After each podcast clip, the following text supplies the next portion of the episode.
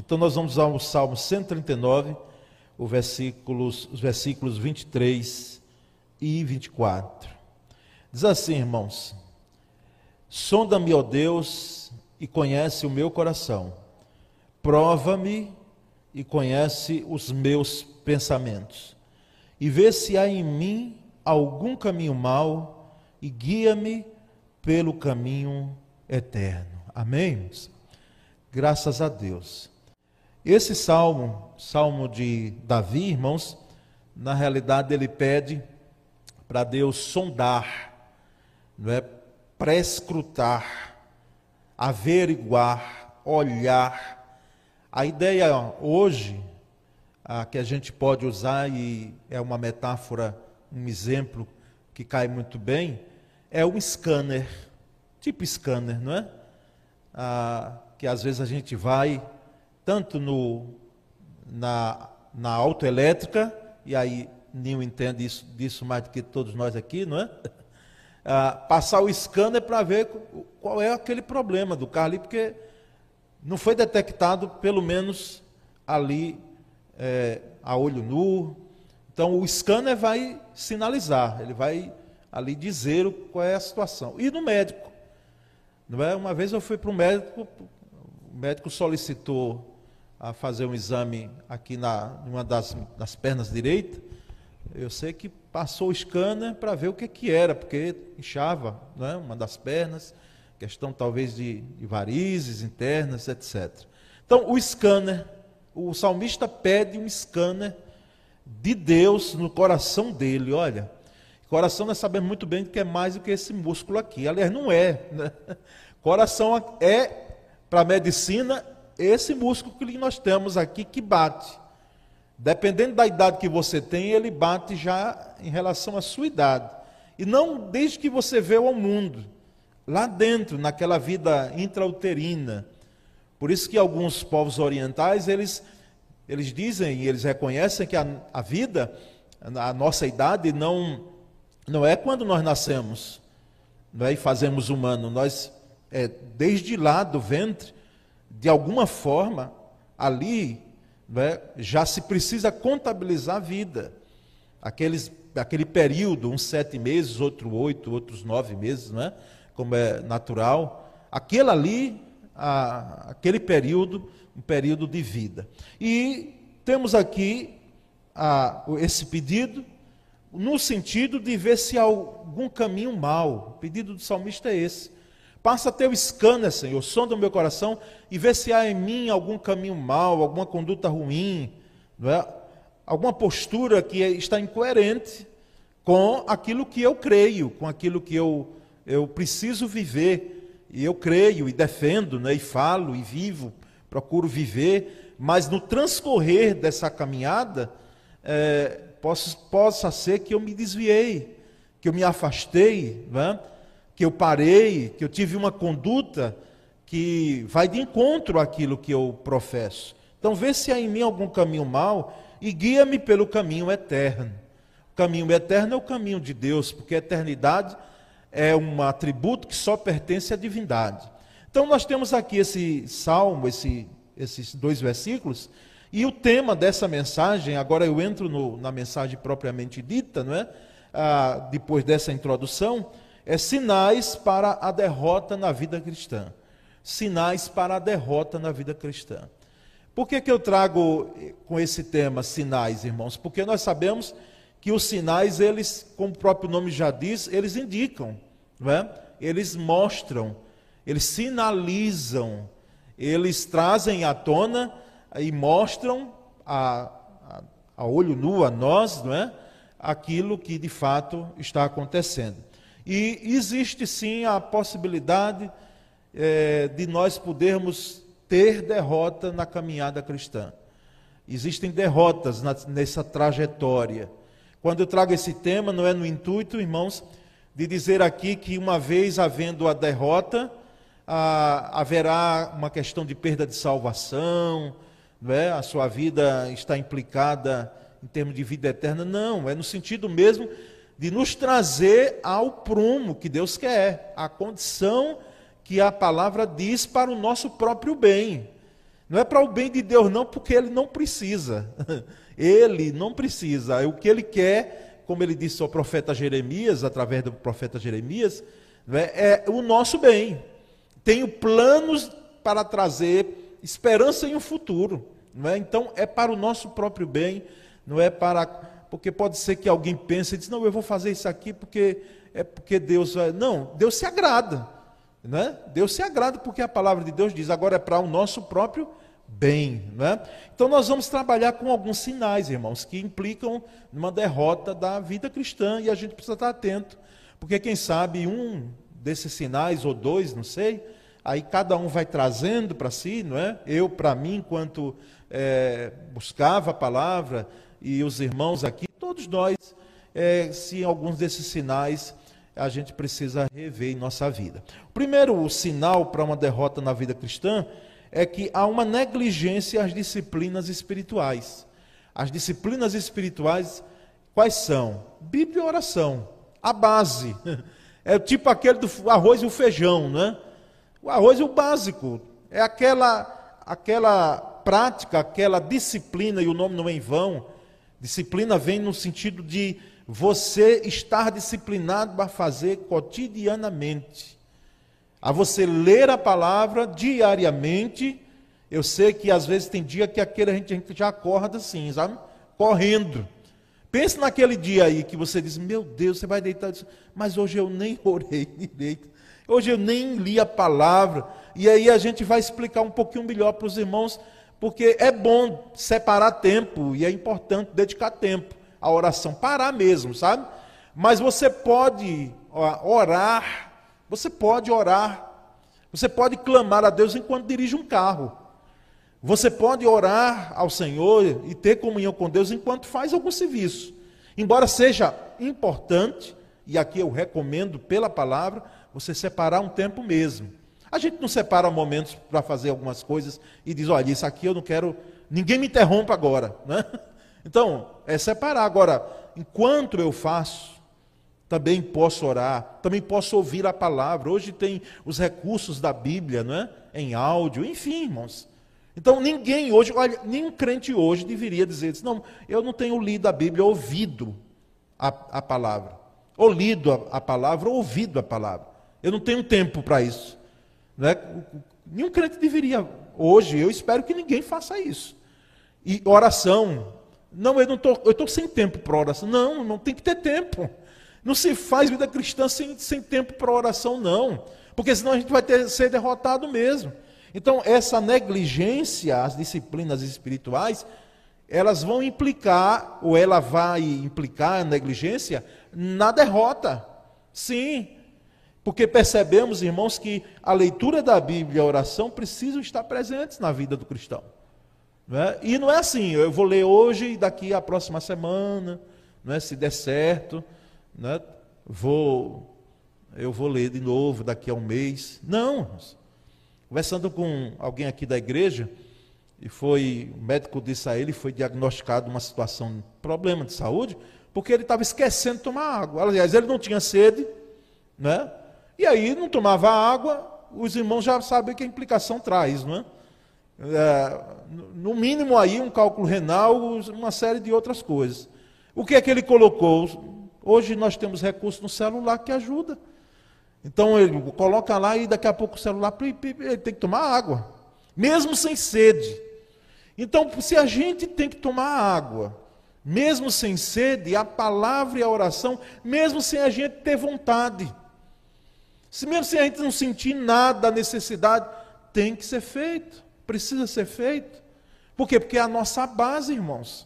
Né? Se a gente neglicia, irmãos, nós vamos ter dificuldade em avançar é, na vida cristã. Por isso que aí sim, a gente infelizmente reconhece que existem cristãos que estão muito raquíticos na vida cristã. Eles tiveram um maravilhoso novo nascimento em Cristo, mas eles não cresceram eles não se alimentam da palavra, da oração, não tem um momento de busca, não é? e criam uma carapaça de desculpa para isso. Porque se você for colocar tempo, é corrido mesmo. É corrido dia a dia, nós sabemos. Mas Isso não é desculpa. Então, não devemos negligenciar disciplinas espirituais para que nós não venhamos a ser derrotados na vida cristã. Segundo, a, pessoa que tem mais derrotas para o pecado do que vitórias. Conhece alguém assim?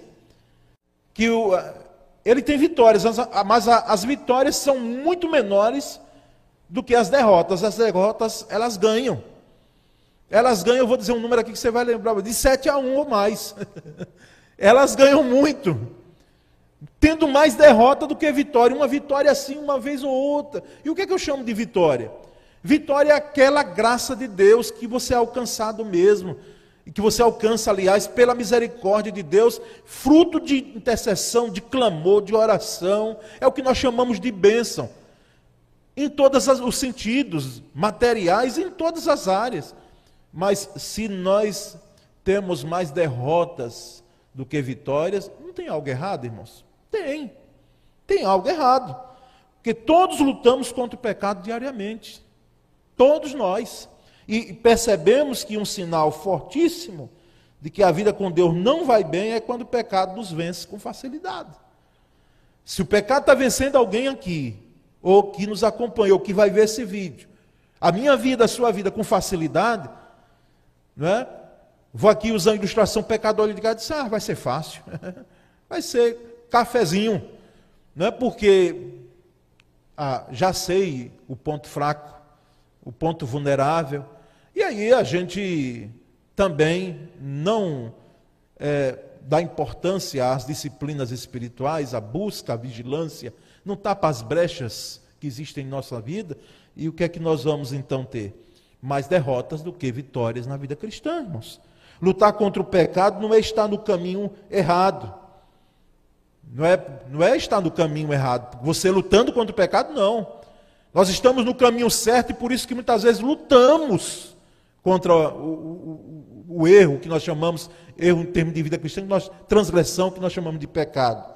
Mas é ser vencido por ele constantemente. Constantemente é uma derrota contínua é uma, uma, assim, uma prática de derrota contínua e as pessoas às vezes elas argumentam e eu já vi argumentos até usando a Bíblia, né? não, mas a carne é fraca, não é? O espírito é que é forte. Bem, se o espírito é que é forte, então vamos fortalecer o espírito, foi o que o apóstolo Paulo disse. E vamos mortificar a carne.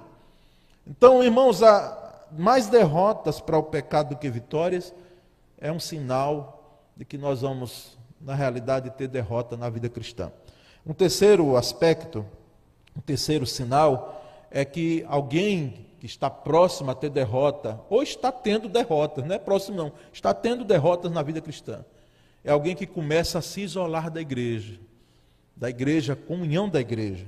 Nós sabemos, irmãos, que a igreja é o, o ajuntamento dos que professam a fé em Jesus. É o ajuntamento. Esse período de pandemia, dois anos, nós tivemos juntos, olhando o rosto do outro, quando dava para ver, porque os irmãos, alguns não queriam mostrar o rosto, né? Que era às vezes de manhã tal, não sei, enfim. Mas ah, conectados por uma, um sistema mundial de computadores. Por um período ficamos reclusos aqui, nesse templo aqui não se ouvia o som durante oito meses. Aqui não tinha gente.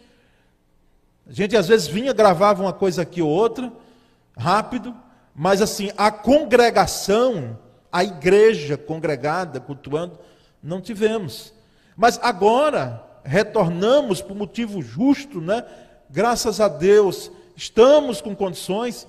Então, é natural que o crente tenha saudade.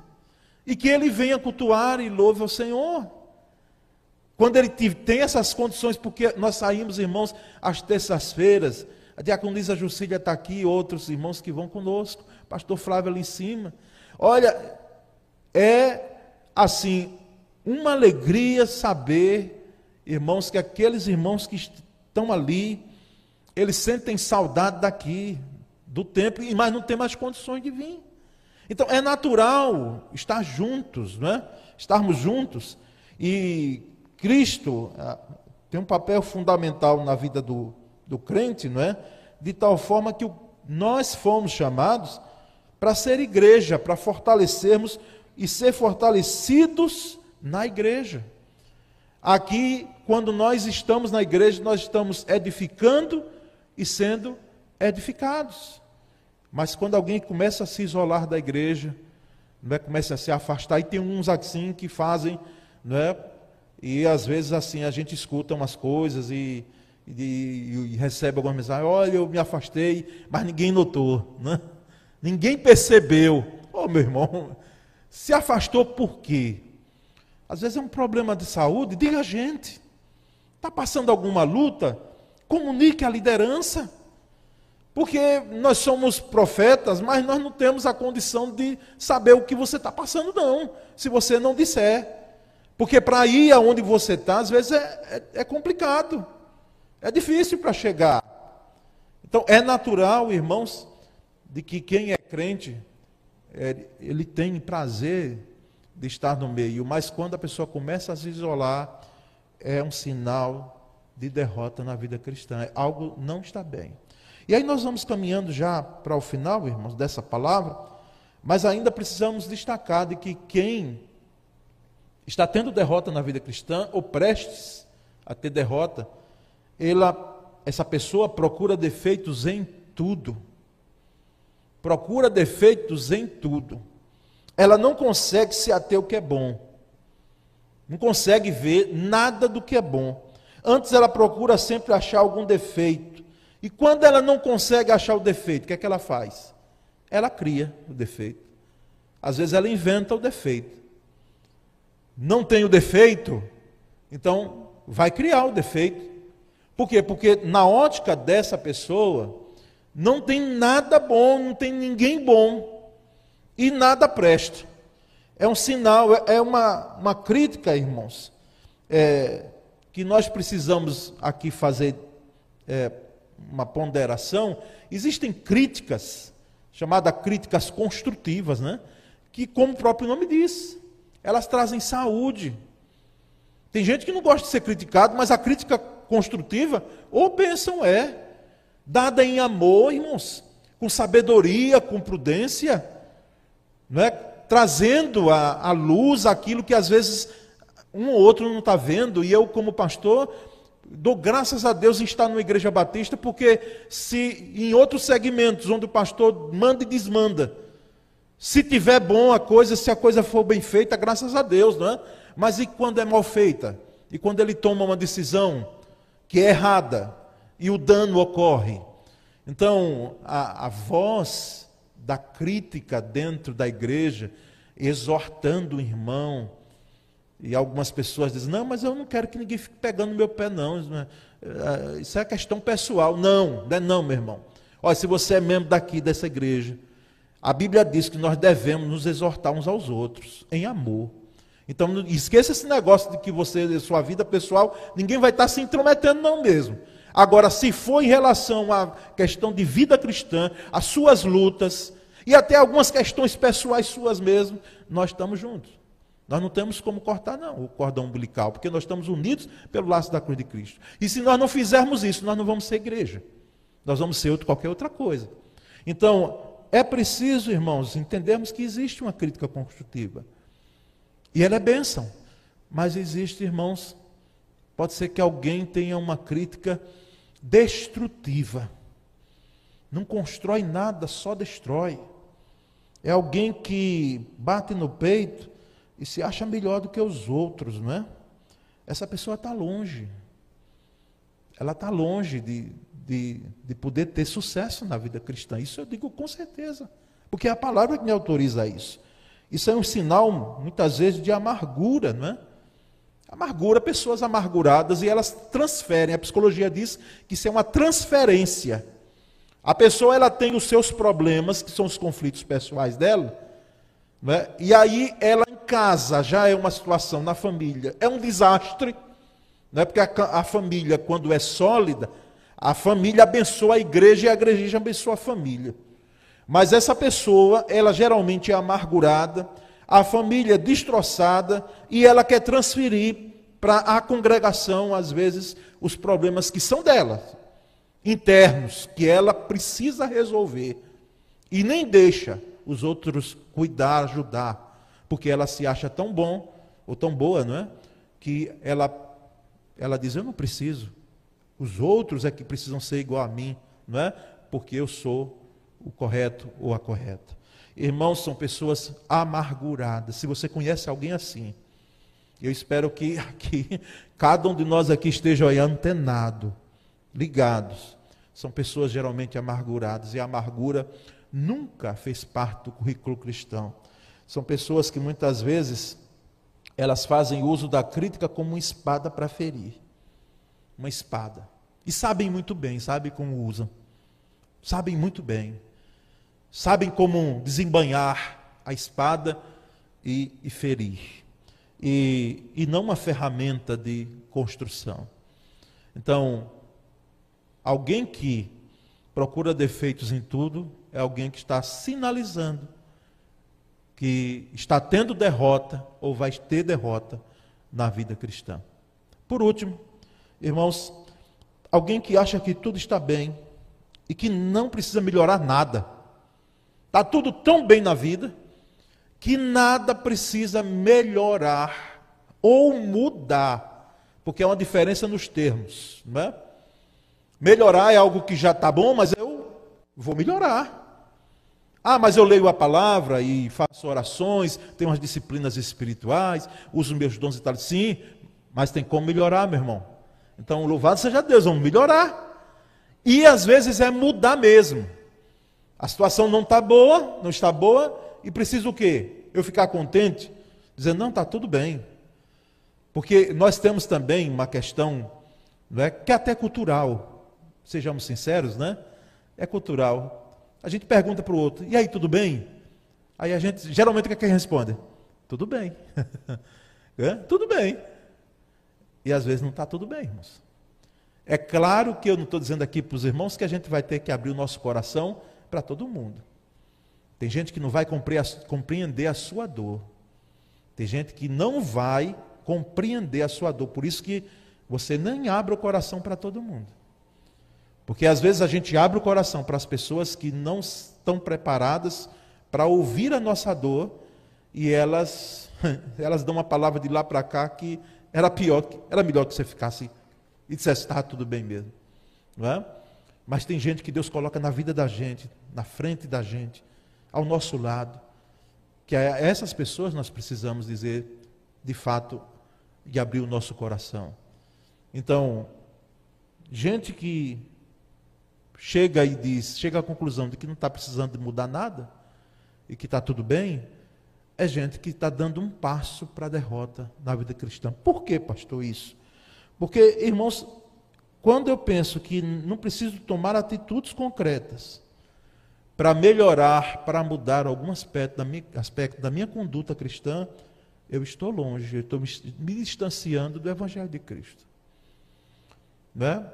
Cresçamos e prossigamos em conhecer o Senhor. Disse lá o profeta Oséias e diz para a gente. E nós vamos notando que a Escritura sempre, ela, ela nunca disse ao ser humano para se conformar com o que ele é. A Bíblia, e Jesus disse claramente para a gente se conformar com o que tem, né? Agradecer a Deus com o que tem. E olhe, nem critica se você for e desejar ganhar um pouquinho mais, porque não é pecado. Olha que bênção. Quando você recebe um dinheiro a mais, para quem trabalha com vendas, ô oh, bênção. A Bíblia, em hipótese alguma, ela está tolhendo aquilo ali. Creia, meu irmão. Avance mesmo, vá nisso, vá em frente agora. A Bíblia diz: olha, mas agradeça sempre, porque você tem isso aí, pouco muito. Olhe para os lírios do campo. Lembra da leitura bíblica do domingo de manhã aqui? Foi aquela ali. Mas em nenhum termo da Escritura nós vamos ver, olhe, fiquem contentes com o que vocês são. Permaneçam sempre assim contentes com o estado que vocês. Não. A Bíblia sempre fomentando em nós o desejo de melhorar, o desejo de avançar na vida cristã. Então, irmão, só consegue melhorar, mudar, quem consegue reconhecer a necessidade de melhorar e de mudar. Quem fica estagnado, parado, né? dizendo: Não, eu já cheguei ao ponto aqui ideal e não vou mais para frente. Não vou para trás, mas também não vou mais para frente. Quando a vida cristã é uma caminhada, é uma corrida. Né? E o trote nosso tem que ser para frente. avançando e não se conformando, não apenas com esse mundo, e não se conformando com aquilo que nós somos, principalmente se a nossa conduta era, em algum aspecto, está incoerente com o padrão de vida cristã, que é, é, é, é assim, é muito exigente, viu, irmãos? Não é coisa fácil, não.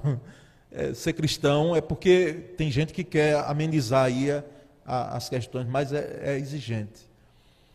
Por isso que quando a gente proclamar o evangelho, tem que deixar claro.